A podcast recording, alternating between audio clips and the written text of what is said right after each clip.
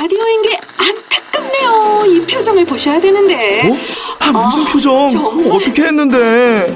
KBS 라디오 7개 채널에서 제공하는 최고급 정보들을 사진과 기사 그리고 영상으로 확인하실 수 있습니다. 읽는 라디오 KBS 라디오 홈페이지 라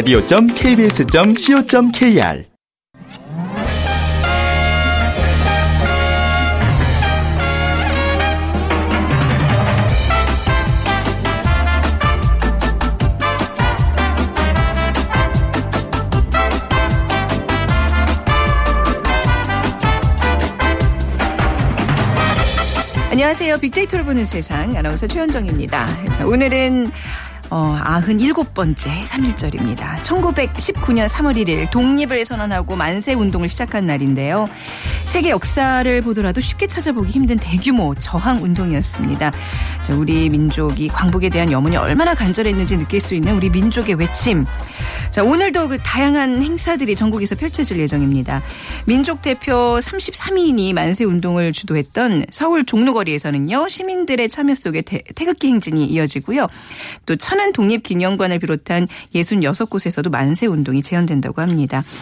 3.1절을 기념한 태극기 물결이 전국을 수놓는 오늘 국민의 힘을 하나로 모아주는 우리의 자랑스러운 태극기 온라인상에서도 스마트폰에서도 또 우리 마음속에서도 힘차게 펄럭이는 날이길 바랍니다. 자, 잠시 후 세상의 모든 빅데이터 시간에 3.1절을 맞아서 태극기라는 키워드로 집중 분석해 보겠습니다. 그리고 요즘 대통령 선거, 이제 미국 대통령 선거 말씀입니다. 세계인들의 관심이 모아지고 있는데요. 바로 내일이에요. 그 미국 경선, 대선 경선의 분수령이 될 슈퍼 화요일이라고 하죠. 월드 트렌드 빅데이터로 세계를 본다에서 자세히 살펴드리겠습니다. 자, 먼저 빅퀴즈 문제 드리면요. 오늘 미국에 관한 문제 준비해봤는데요. 미국 캘리포니아주 남부의 태평양에 면한 이 도시 맞춰주시면 되는데요. 이 도시는 뉴욕에 다음 가는 어, 미국을 대표하는 도시입니다. 1891년에 석유 분출을 계기로 20세기부터 대규모의 유전 개발이 시작됐고요. 할리우드를 중심으로 영화 산업이 발전됐습니다. 그리고 우리 교포가 가장 많이 살고 있는 도시죠. 어, 1976년 미국 독립 200주년을 기념한 우정의 종을 기증하기도 했습니다. 북서부의 할리우드, 비벌리 힐스, 또 거기에는 광대한 영화 스튜디오가 있고요. 영화 배우와 유명 인사들의 고급 주택가로도 유명한 이 도심이 어디인지 오늘 맞춰주시면 되는데요. 1번 밴쿠버, 2번 울란바토르, 3번 샌프란시스코, 4번 로스앤젤레스 중에 고르셔서 어, 휴대전화 문자메시지 지역번호 없이 샵 9730으로 보내주세요. 5만 원 상당의 백화점 상품권 한번 추첨해서 드리겠습니다. 짧은 글은 50원, 긴 글은 100원의 정보 이용료가 부과됩니다.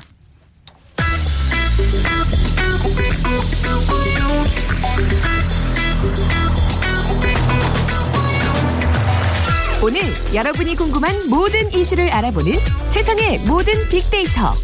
다음 소프트 최재원 이사가 분석해드립니다. 네, 세상의 모든 빅데이터 다음 소프트의 최재원 이사 모셨습니다. 안녕하세요. 네, 안녕하세요. 네, 오늘 3일절인데 어, 태극기 걸고 오셨어요. 솔직히 한번 솔직히 어, 우리 아이가 걸었을 걸로 생각합니다.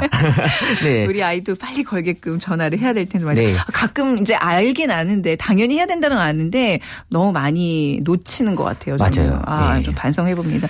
이렇게 그렇다고 3일절에 대한 관심이 없는 건 아니거든요. 그냥, 그렇죠. 예, 말만 들어도 가슴 뭉클하잖아요. 이 숫자 3일절. 네. 우리 어떤 SNS상에서의 관심은 어느 정도인가요? 어, SNS 상에서 3일절 보게 되면 2013년을 기점으로 해서 크게 늘진 않았어요. 네. 예, 그래서 어, 뭐 그 정도 선에서 계속 유지가 되고 있고 올해 2016년 1월부터 2월 28일 현재까지 한 16,000건 음, 정도 네. 의 언급량이 올라와 있는데요. 그래도 여전히 그 3일절은 뭐 한국의 역사 그리고 네. 독립운동의 의미 등이 화제가 되고 있었고요. 특히 이제 올해는 그 위안부를 소재로 한 영화가 개봉을 아, 했는데. 영화. 예, 네, 그래서. 네. 위안부에 끌려간 그 소녀들의 이야기 그린 귀향. 음, 네. 그래서 어, 개봉 닷새 만에 이 100만 관객 돌파를 이뤘는데 네. 29일 영화진흥위원회에 따르면 이 관객 수가 106만 81명으로 이제 공식적으로 어, 집계를 했고요. 빠른 속도로 증가하고 있네요. 그렇죠. 관객 네. 수가 네. 그래서 또 올해 초에 또 이 소녀상에 대한 어떤 그 얘기들 많이 또 SNS에 올라왔거든요. 네. 그래서 우리가 아픈 역사에 대한 관심들은 이제 여전히 음. 높아지고 있었고 사실 2013년도까지는 이 독도 때문에 네. 사실 3.1절 얘기가 함께 언급되는 경우가 많이 있었습니다. 그래서 그 이후에는 이제 독도보다는 이런 그 소녀상 관련된 음. 얘기가 많이 있었고 또 올해 좀 재미있었던 건 그 대형 포털 사이트에 보- 이번에 보게 되면 이3.1 절 연관 검색어로 이 3.1절 택배가 순위 안에 올라와 있어요. 아, 3.1절 택배 무슨 의미죠? 어, 제가 이거를 좀 꼼꼼하게 분석해봤는데 이 3일절 이후, 그러니까 내일부터 이제 신학기가 시작이 되거나 예. 새로운 게 시작이 되는데 어, 뭘 많이 샀어요. 에. 그래서 뭐 예를 들어 내일 가방이 와야지 아. 내일 메고 가는데 이 가방이 지금 3일절날 택배가 되나 이런 것들에 대한 제가 것들. 어제 최 이사님 말씀 듣고 가방 네. 빨았잖아요. 저는 내일까지 안 마를까봐 지금 걱정이에요. 그러니까 어, 이런 것 때문에 네. 오늘 택배가 와야 아, 된다라는 그런 생각들 많이 갖고 계세요. 네. 학부모님들 진짜 마음 아주 그냥 조림해서 하루하루 살게 됩니다. 네. 이 귀향이란 영화는 많은 분들이 제가 듣기로 이제 뭐 직접 가서 관람도 하시지만 그냥 표만 사놓으시고 그죠? 이제 좀 그렇죠. 도움이 되고자 표는 사고 너무 마음이 아플 것 같아서 못 보신다 그러더라고요. 근데 맞아요. 이런 역사일수록 우리가 외면하지 말고 직접 좀 아이들과 함께 같이 봐야죠. 보고 얘기도 나누고 이런 이런 시간 오늘 좀 마련하면 좋으실 것 네네. 같아요.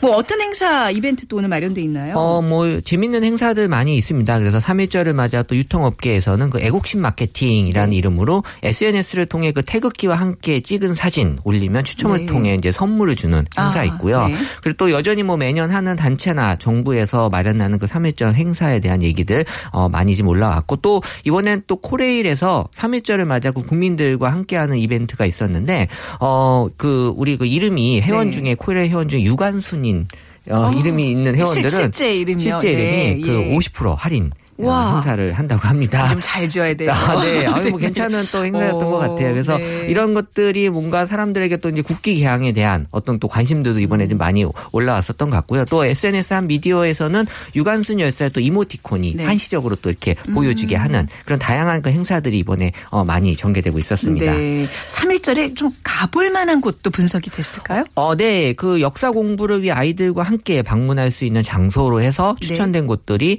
어, 좀 멀긴 하지만 이렇게 독립기념관, 아, 뭐. 천안이니까요. 뭐 지하철 타면 가려면 갈 수 있잖아요. 네, 쭉 그렇죠. 한 번에, 네. 예, 그래서 뭐 이 독립기념관에서 그 이- 오늘 3.1절 만세 운동 또 행사가 진행이 되고 있고 또 그리고 이제 뭐 초대형 비빔밥도 매년 한번 함께 나눠 먹는 네. 행사도 있고요. 그리고 뭐 태극기 퍼포먼스라든지 여러 가지 풍물놀이, 무용극 등 다양한 그런 행사들이 지금 진행될 예정이고요.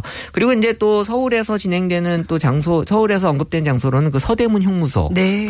이제 또 두 번째로 언급이 많이 됐는데 아무래도 그 서울에 계시는 분들은 이제 접근성이 좋다 보니까 네. 어 이런 이곳에 가서 이제 뭐 독립선언문 낭독과 같은 이런 뭐 만세 삼창 뭐 독립문까지 행진 이런 그 행사들이 기획이 돼 있어서 네. 한번 아이들과 같이 어 참석하는 것도 의미 있는 그런 행사가 될 것 같고요. 네. 또이 오늘 곧 낮 12시가 되겠네요. 부신각에서 그 타종 행사. 아, 그런가요? 어, 열릴- 12시요? 네, 예정입니다. 네. 네. 태극기 이제 개항하는 날 4대 경축일에 이제 개항하잖아요. 언제 언제인지. 자, 최 이사님. 아, 네. 일단 3일절이고요. 네. 그 다음에 제헌절, 네. 그리고 방곡절, 그리고 개천절, 그리고 이제 한글날. 음. 이게 이제 5대 국경일일 거예요, 아마. 네네. 그리고 이제 또 기념일이라고 해서 아마 국군의 날 음. 달아야 되고요. 그리고 또 한글날과 국군의 날 태극기를 단다. 네, 맞아요. 예, 오늘 네, 아 그렇군요. 어, 네, 네. 몰- 몰랐어요. 아, 저도 오늘 공부 좀 아, 했습니다. 그렇군요. 네. 예. 음. 또 이제 조의를 표하는 날 그 현충일 날은 그렇죠. 약간 이제 김면의 그 세로만큼 내려서 내려서 조기를 단다. 다는, 예. 네. 그또 인물 관련돼서는 또이 올해 그 쯔위가 어, 연예인 중에 예, 네. 그 아무래도 그 대만 그 국기하고 애국기 같이 이렇게 하면서 어 좀 많이 올라왔고 그리고 또 작년에 3.1절 날 그 소녀시대 써니가 그 그녀의 그 SNS 자신의 SNS에 그 역사를 잊은 민족은 미래 없다라는 네. 글귀와 함께 태극기를 당당히 걸면서 또 일부 그 일본 팬들의 반발이 있었는데 여기서 약간 네티즌들 간에 약간 좀 어, 설전이 오가는 어. 그런 또 그러니까 올해 다시 한번 또 얘기가 좀 올라왔습니다. 네. 그리고 또 이제 우리 그 스포츠 선수 중에는 2011년부터 우리 김연아 선수가 항상 그 스포츠는 약간 태극기하고 좀 연관이 많이 그럼요. 높은 네. 네, 종목이다 보니까 그래서 이제 김연아 선수가 어 가장 많은 그런 어떤 그 언급량이 보여줬고 그다음 2위가 박태환 선수 음. 그리고 또 외국인 중에서는 레이디 가가가 올라왔는데 레이디 가가랑 태극기랑 무슨 상관이 있는 거죠? 어, 2014년도에 레이디 가가가 한국에 이제 그 방문했을 방한 당시에 그 광복절 날이었거든요. 음. 네. 근데 이제 그 입국 사진에 그 저- 태극기를 든 음. 사진과 그리고 이제 노란 리본을 달고 네. 입국을 해서 어 좀 화제가 좀 됐었습니다. 네, 참고로 태극기는 이제 개양하다라는 표현을 우리가 이제 흔하게 쓰는데 개양이라는 그 달이 말 표현이 일본어에서 유래됐다고 해요. 그래서 아, 태극기는 그렇군요. 달다, 네. 걸다라고 이렇게 순화해서 써주시는 게 네, 맞습니다. 태극기를 네. 달아야 되겠습니다. 네네. 네. 그리고 또 소프라노 그 조수미 씨가 어 이번에 그 미국 할리우드에서 열린 그 아카데미 시상식에서 어 아직 그 기대는 그 이그 태극기 드레스를 입는 것으로 기사가 나왔었는데 네. 실제는 어 입지 않았습니다. 왜냐하면 그 영화 유스의 그 삽입곡 심플송 때문에 네. 이 조수미 어 씨가 초- 초청이 됐는데 이 노래가 사실은 이제 불러지지 않기 때문에 실제 아, 현장에서. 예, 불려졌을 경우에는 이 태극기 드레스를 입고 노래를 할 예정이었다고 했었는데요. 음. 그래서 요 모습은 보지 못했고 안타깝네요. 예. 하지만 그 네. 2013년 2월 25일 그 18대 박근혜 대통령 취임식에 이 조수민 씨가 태극기 드레스를 입고 네. 음. 이 바리톤 최윤수 씨와 함께 애국가를 열창을 해서 사실 뭐 그때 한번 보여줬던 그랬군요. 그런 기억이 있습니다. 궁금하신 분들 좀 찾아보시면 또 되겠네요. 네. 네. 태극기에 대한 감성은 어떤가요? 어, 3.1절에 대한 관심이 이렇게 늘고 있지는 않지만 네. 이 태극기에 대한 감성도 어, 조금씩 이제 또 줄어들고 있긴 해요. 그래서 이제 이 3.1절과 태극기에 대한 관심이 좀 많이 높일 필요가 있다라는 음. 지금 생각은 들었는데 어쨌든 뭐 평화, 희망 요런 어떤 그 관련된 어, 단어들이 이제 많이 올라왔고요. 그리고 또 다음으로는 이제 추모와 감동에 대한 이제 언급들이 올라왔었는데 어, 작년 부터 우리 역사 관련된 영화들이 좀 많이 제작이 되었거든요. 그랬죠. 네. 근데 이제 이건 이제 애국심보다는 약간 어떤 그 내용에 좀 초점을 맞춰져 있었는데 올해 개봉되는 영화들은 다 어떤 뭐 귀향, 뭐 동주 음. 이게 다 보게 되면 이제 일본 강점기 시제에 배경으로 하고 있어서 음. 네. 사람들에게 더 좀 의미 있는 그런 영화가 올해 초에 많이 개봉이 되고 있습니다. 음. 네. 자, 근데 3일절이 이번에 그러니까 주말이 있었고 이제 월요일 징검다리 해서 이제 그냥 쭉 노는 연휴 개념으로 생각하시는 분들이 많은 것 같은데요. 실제로 좀 그런가요? 어, 이번 3.1절이 특히 그랬던 네. 것 같아요. 그래서 근데 2015년도 3.1절은 일요일이었어요.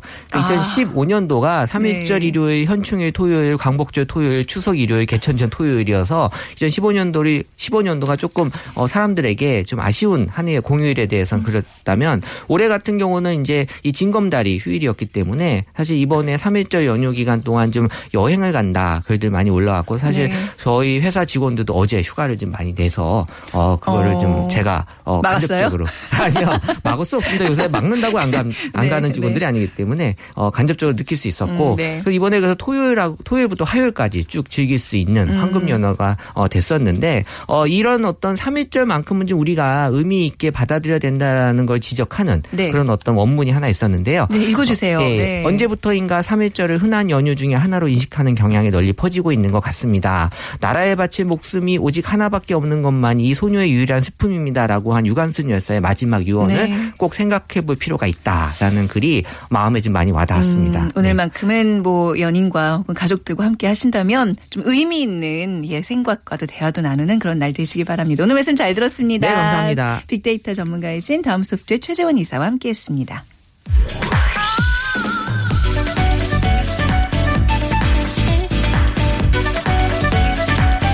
월드 트렌드 빅데이터로 세계를 본다. 르몽드 디플로마티크 임상훈 기자와 빅커뮤니케이션 전민기 팀장이 분석해드립니다. 네, 르몽드 디플로마티크 임상훈 기자, 빅커뮤니케이션 전민기 팀장 두 분 나오셨어요. 안녕하세요. 안녕하세요. 안녕하세요. 뭐 오늘 공휴일이기는 하지만 또 우리 세계 소식들 알려주시기 위해서 오늘 이 자리에 함께하고 계시는데 다른 나라는 공휴일이 아니니까. 아, 그럼요. 쉬지 않으니까 우리도 쉴 수가 없어요. 네. 우리 전민기 팀장께서 먼저 빅퀴즈 좀 네. 잠시 내주시기 바랍니다. 미국에 대한 문제입니다. 이 네. 미국 캘리포니아주 남부의 태평양에 면한 이 도시를 맞추시면 되는데 네. 이 도시는 뉴욕에 다음 가는 미국 제2의 도시입니다. 1891년 석유 분출을 계기로 20세기부터 대규모의 유전 개발이 시작됐고요. 할리우드를 중심으로 영화 산업도 아주 발전한 그런 곳입니다. 네. 북서부의 할리우드 베벌리 힐스에는 광대한 영화 스튜디오가 있고 영화배우와 유명 인사들의 고급 주택가로도 유명한 곳인데 한국 교포들이 가장 많이 살고 있는 네. 이 도시는 어디일까요? 1번 밴쿠버, 2번 울란바토르, 3번 샌프란시스코, 4번 로스앤젤레스입니다. 네. 이렇게 다 풀었었으니까 어딘가 좀 하시는 분들 있을 것 같은데 이제 LA. 네, 그렇죠. 가면 편지를 LA. 전해줘요. 아, 네. 있었죠. 음좀 붙여서 좀 얘기를 해보세요. 시 읽듯이 그러네요. 자, 빅데이터로 보는 세상 앞으로 문자 보내주시면 됩니다. 휴대전화 문자 메시지 지역번호 없이 샵 9730이고요. 짧은 글은 50원, 긴 글은 100원의 정보 이용료가 부과됩니다. 자, 미국 대선 열기 갈수록 뜨거워지고 있는데요.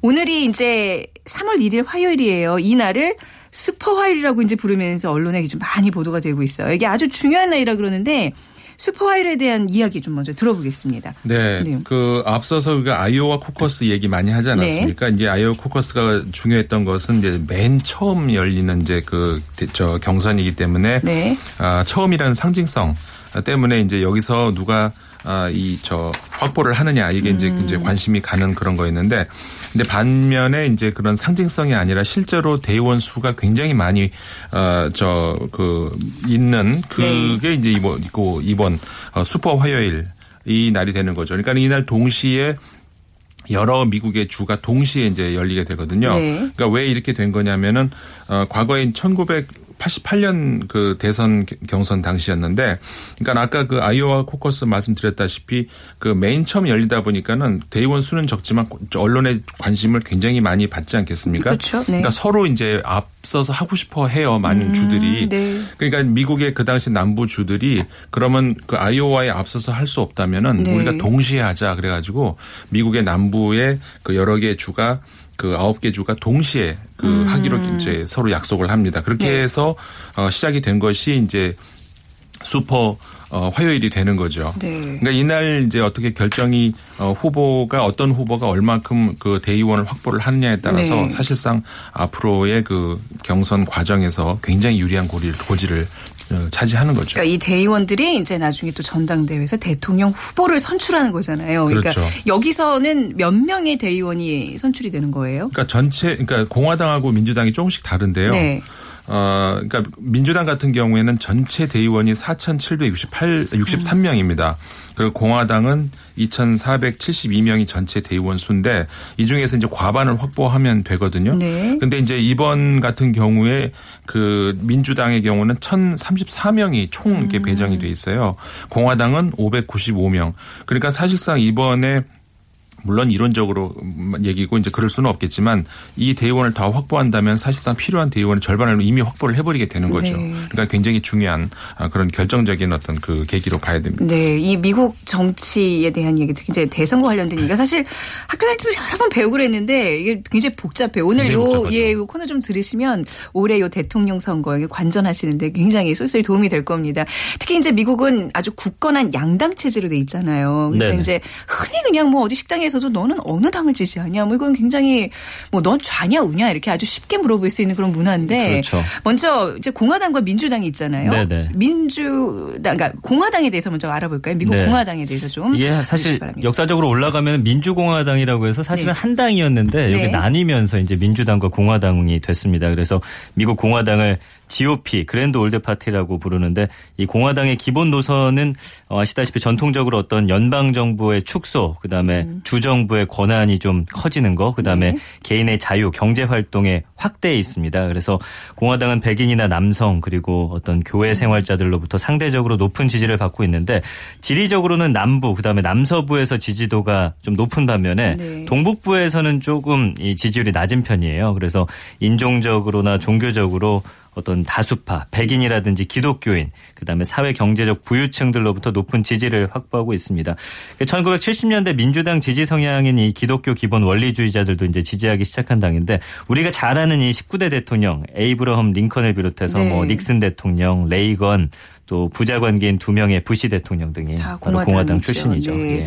민주당도 좀 알아보겠습니다. 민주당은 이 미국뿐만 아니라 세계에서도 가장 오래된 정당입니다. 그래서 네. 1793년 창당된 민주공화당이 그 기원인데 이 민주당의 정책 방향은 뉴질 정책에서 확연히 드러났듯이 국민의 복지 증진을 위해서는 이 연방 정부의 적극적인 역할 수행이 불가피한 것으로 보면서 어떤 소득 재분배 그다음에 시민권 보장 정책을 중시를 하고 있습니다. 어, 경제 대공황 거치면서 남부 백인이라든지 뭐 변방의 정착민들, 도시 근로자들, 또 아일랜드계 이민자들 같은 소외 계층을 중심으로 이 확고한 지지 기반을 갖고 있었는데 1970년 이후에는 좀 이런 기반이 약화됐고요. 음, 네. 남북 전쟁 이후에 어떤 부동의 민주당 지지 세력이던 남부 백인들이 민주당이 흑인 권리 신장을 지지하면서 민주당 지지 세력부터 이탈해서 이 남부에서 다수당의 위치를 상실하게 되죠. 최근에는 어떤 흑인이라든지 히스패닉 같은 인종적 소수 집단의 민주당 지지도가 상승하고 있습니다. 그러니까 루즈벨트 대통령, 트루먼, 뭐 존 F 케네디 어, 클린턴 대통령, 현재 오바마 대통령 등이 이 민주당 음, 출신입니다. 그러니까 정당 정치가 이제 이렇게 뿌리를 내리면서 사실 이게 정당의 정책 노선들이 좀 분명하잖아요. 그렇죠. 이런 점 보면 좀 이렇게 우리로서는 좀 부러운 면이 있는 건데 이게 공화당과 민주당 또 각각 상징하는 동물이 있던데 당나귀와 코끼리예요. 왜 하필? 예, 요거가 이제 네. 민주공화당이 코끼리가 상징이고 민주당이 당나귀인데 네. 이게 1874년에 이 신문 삽화가인 토머스 네스트라는 사람이 처음 이제 사용한 데서 유래가 됐습니다. 그래서 당시 사파를 보면은 사자의 탈을 쓴 당나귀가 이 숲속의 어리석은 동물들을 놀라게 하는 내용이 있었는데 네. 이 어리석은 동물 중 하나가 코끼리였어요. 그래서 당시 당시의 그 정치 상황에서 이 어떤 상황을 봤을 때 당나귀가 이 민주당을 또 코끼리는 공화당을 의미해서 이렇게 그린 거였는데 네. 그 이후에는 이제 그냥 이게 양당을 대표하는 동물이 됐습니다. 이렇게 조롱하고 이런 건데 그냥 본인의 상징으로 쓰는 거예요? 거기다가 이제 좋은 의미를 붙인 거예요. 그래서 어. 민주당은 당나귀가 날래고 현명하고 용기 있고 겸손하고 또 사랑스러운 동물이 라고 아, 치켜 세웠고 해몽이 좋네요. 그렇죠. 네. 코끼리는 네. 거만하고 어. 바보스러우면서 보수적이라고 이제 깎아내리는데 공화당은 이제 코끼리가 위험 네. 있고 점잖다, 강하다 이렇게 이제 주장을 하면서 네. 그냥 각 당을 네. 대표하는 동물이 됐죠. 네, 아 재밌네요. 이제 미국 선거 얘기 들으면 들을수록 어렵긴 한데 사실 조금만 알면 또 이게 생각보다 그렇게 복잡하진 않아요. 네네. 대선 일정을 보면 우리가 알 수 있을 것 같은데 좀 정리해 주실까요? 예선과 본선으로 진행이 되는데 네. 이제 예선은 민주당과 공화당이 후보 지명전 현재 지금 하고 있는 겁니다. 네. 그래서 어 우리나라도 이제 어 어떤 이런 형태를 가지고 있는데 네. 미국은 이 간접 선거입니다. 그래서 네. 당원을 중심으로 각 당에서 선거인단 뽑고서 그다 사람들이 이제 당내 경선에 나온 후보 중에서 대선 후보를 뽑는 건데 그러니까 대의원들이 이제 뽑혀요. 그렇죠. 대의원들이 전당대회에서 대통령 후보를 선출해요. 그다음에 네. 나중에 대통령을 뽑을 사람들을 또 뽑아요. 맞습니다. 그렇죠? 그리고 나서 대통령 그 선거 인단들이 대통령을 선출하는. 맞습니다. 예, 그러니까 예. 이게 사실 간접이긴 하지만 굉장히 또 직접적인 대의 정치를 또 잘 구현하고 있는 제도기도 해요. 그죠? 네, 네, 네, 네. 그렇습니다. 음. 예. 그래서 뭐 이제 이제 민주공화 양당의 후보 지명전이 2월부터 6월까지 이제 각 주를 돌면서 네. 치러지게 되는데 이 각 주에서 벌어지는 투표가 이 당의 대선 후보를 뽑는 게 아니라 말씀해 주신 대로 이제 후보를 선출할 대의원을 뽑는 거죠. 네. 그래서 모든 주에서 대의원이 뽑히면은 전당대회를 통해서 이제 대선 후보를 음. 확정하는데 이렇게 뽑힌 사람들이 이제 11월 8일에 각 주별로 대통령 선거인단 선거를 치러서 네. 12월 19일 이제 대통령 선거가 열리게 되는 겁니다. 네, 코커스, 프라이머리 이제 이런 단어들이 많이 나오는데 이제 사실 프라이머리는 우리나라에서도 요즘 많이 쓰고 있는데 코커스는 좀 생소할 수 있어요. 그렇죠. 이제 의미죠? 코커스 네. 방식은 대의원을 당원 중에서 뽑는 겁니다. 그래서 네. 대형 강당이나 체육관 빌려서 당원 대회 연 다음에 경선 후보들이 나와서 정책 토론을 벌이고요. 네. 대의원은 이걸 보고서 자신이 원하는 후보한테 이제 공개로 투표하고 각 후보는 득표율에 따라서 대의원 수를 음. 확보하는 거죠. 근데 프라이머리는 아까 말씀해 주신 대로 대의원뿐만 아니라 일반 네. 유권자 중에서도 뽑는 겁니다. 그래서 요즘 국내 정당에서도 이걸 많이 어, 음. 여론조사 한다고 하면서 프라이머리라는 말씀 많이 들어보셨을 텐데 네. 역시 코커스 방식처럼 득표한 비율만큼 대의원을 차지하는데 네. 이 민주당의 경우 득표율이 15%가 안 되는 경우라면은 이제 후보 지명전에서 탈락하게 되죠. 그래서 네. 공화당에서는 일부 주에서는 1위한 후보가 모든 대의원표를 가져가는 이 승자 독식주의를 채택하기도 합니다. 주마다 약간 방식이 달라서 네. 예, 조금씩의 차이는 있습니다. 네. 이게 정말 또 주마다 또 다르게 되기 때문에 미국 정치를 공부하시는 분들은 공부할 양이 진짜 어마어마한 것 같아요. 그러니까 왜 세계 각국의 어떤 이런 선거 방식들 이렇게 보면 굉장히 복잡하고 뭐 이렇게 오랜 전통이 있고 그런데 그거에 비하면 우리나라 선거 방식이 굉장히 간단한 편인 것 네, 같아요. 어떻게 그래서, 보면은 네. 그게 이제 그 사실 민주 정치라고 네. 한다면 그 주권을 가지고 있는 국민들이 이해를 해야 그렇죠. 자기 네. 권리를 행사하잖아요. 그런 차원에서 보자면 쉽고 간단하고 이렇게 하는 것이 맞다는 그런 그 이게도 있는데 네. 한편으로 보면은 이 미국의 선거 제도 같은 경우에 복잡하고 이렇게 하는 것이 네. 요즘에 우리나라 모 정당에서 뭐 잘못하면 훅 간다 이런 표현을 쓰던데 네네.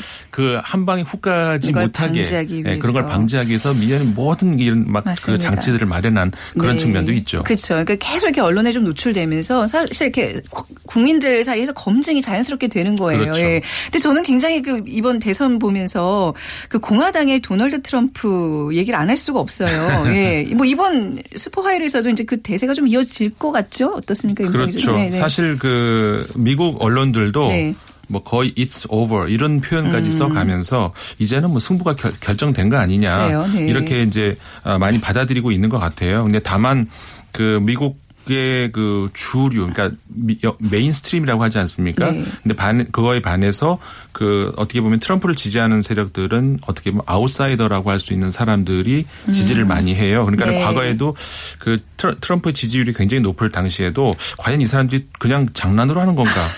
저는 약간 이해가 안 가요. 장난하나? 이게 어. 뭐지? 막 이런 생각. 진짜 갈 사람들인가 이런 의구심이 네. 많은데 실제로 지금 막이 현실화되고 있단 말이에요. 어, 네. 그래서 공화당 지도부의 고민이 깊어가는 것이 네.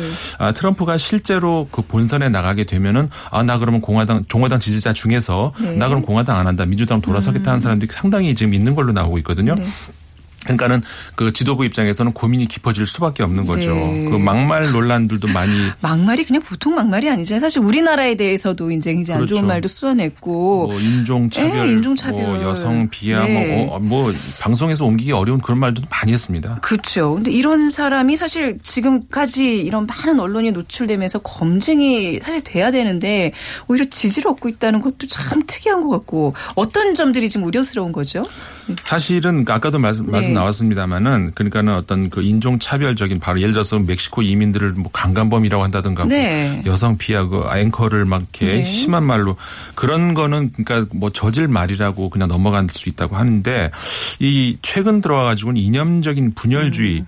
이게 좀 더 심각하게 이렇게 받아들여지고 있거든요. 네. 예를 들어서 이제 그 뭐 지지자들이 히틀러를 지지하는 사람들 같이 지지하는 뭐 이런 근데 이런 것들을 예를 들어서 그 SNS를 통해서 이렇게 나오면은 그걸 적극적으로 부인을 하질 않아요. 음. 네. 오히려 그 무솔리니 관련 어떤 그 합성 사진을 자기가 리트윗한다던가 음. 그리고 뭐 그 KKK라고 있지 않습니까? 그 백인 우월 단체. 네.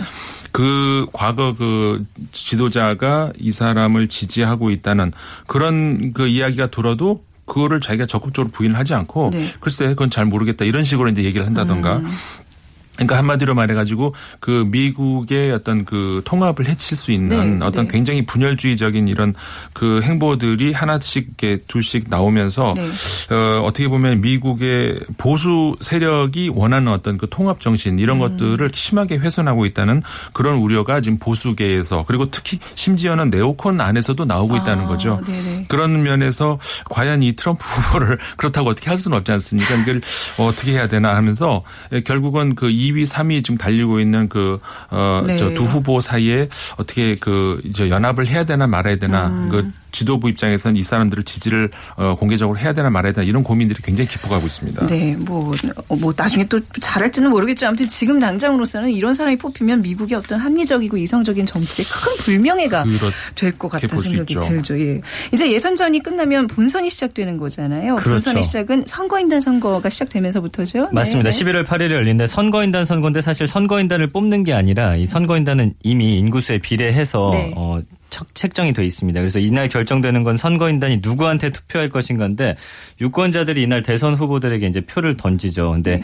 메인주와 네브래스카주 같은 경우만 이제 선거인단이 던진 표를 나눠 갖고 나머지는 승자 독식으로 돼 있습니다. 네. 그래서 50개 중에서 48개는 승자 독식입니다. 그래서 내 전체 선거인단이 총 538명인데 이 중에서 270명 이상을 확보하면 대통령이 되는 겁니다. 음. 네. 이러다 보니까 사실 표를 더 얻고도 떨어지는 경우가 있어요. 그래서 어. 이 실제로도 이제 어, 공화당 후보였던 조지 W 부시와 민주당 엘고어가 맞붙었던 2000년 대선이 그랬는데 그렇죠. 네. 엘고어가 총 득표수에서 부시를 54만여 표나 앞섰는데 사실 선거인단 수에서 밀려서 이때 네. 고배를 마시고 말았거든요. 이게 우리나라는 조금 다른 독특한 그러네요. 방식입니다. 그러니까 사실 이제 대선이 언제죠? 12월 19일 이죠. 그날이 네. 약간 좀 무의미한 거죠. 이미 다 결정이 되는 그렇죠. 거죠. 이제 그죠? 네. 11월 8일에 선출된 대통령 선거인단이 음. 각 주의 중심 도시에 모여서 이제 자신을 뽑기로 한 대통령 후보에게 그대로 표를 던지기 네. 때문에 사실은 뭐 거의 그대로 된다고 보면 돼요. 그래서 사실상 11월 대통령 선거인단 선거가 끝나면은 네. 누가 대통령이 될지 알 수가 있습니다. 그렇죠. 그러니까 자 이제 슈퍼 화요일 우리 시간으로 내일 오전에 이제 있을 예정인데 이 슈퍼 화요일 어떻게 지금 예상이 되는지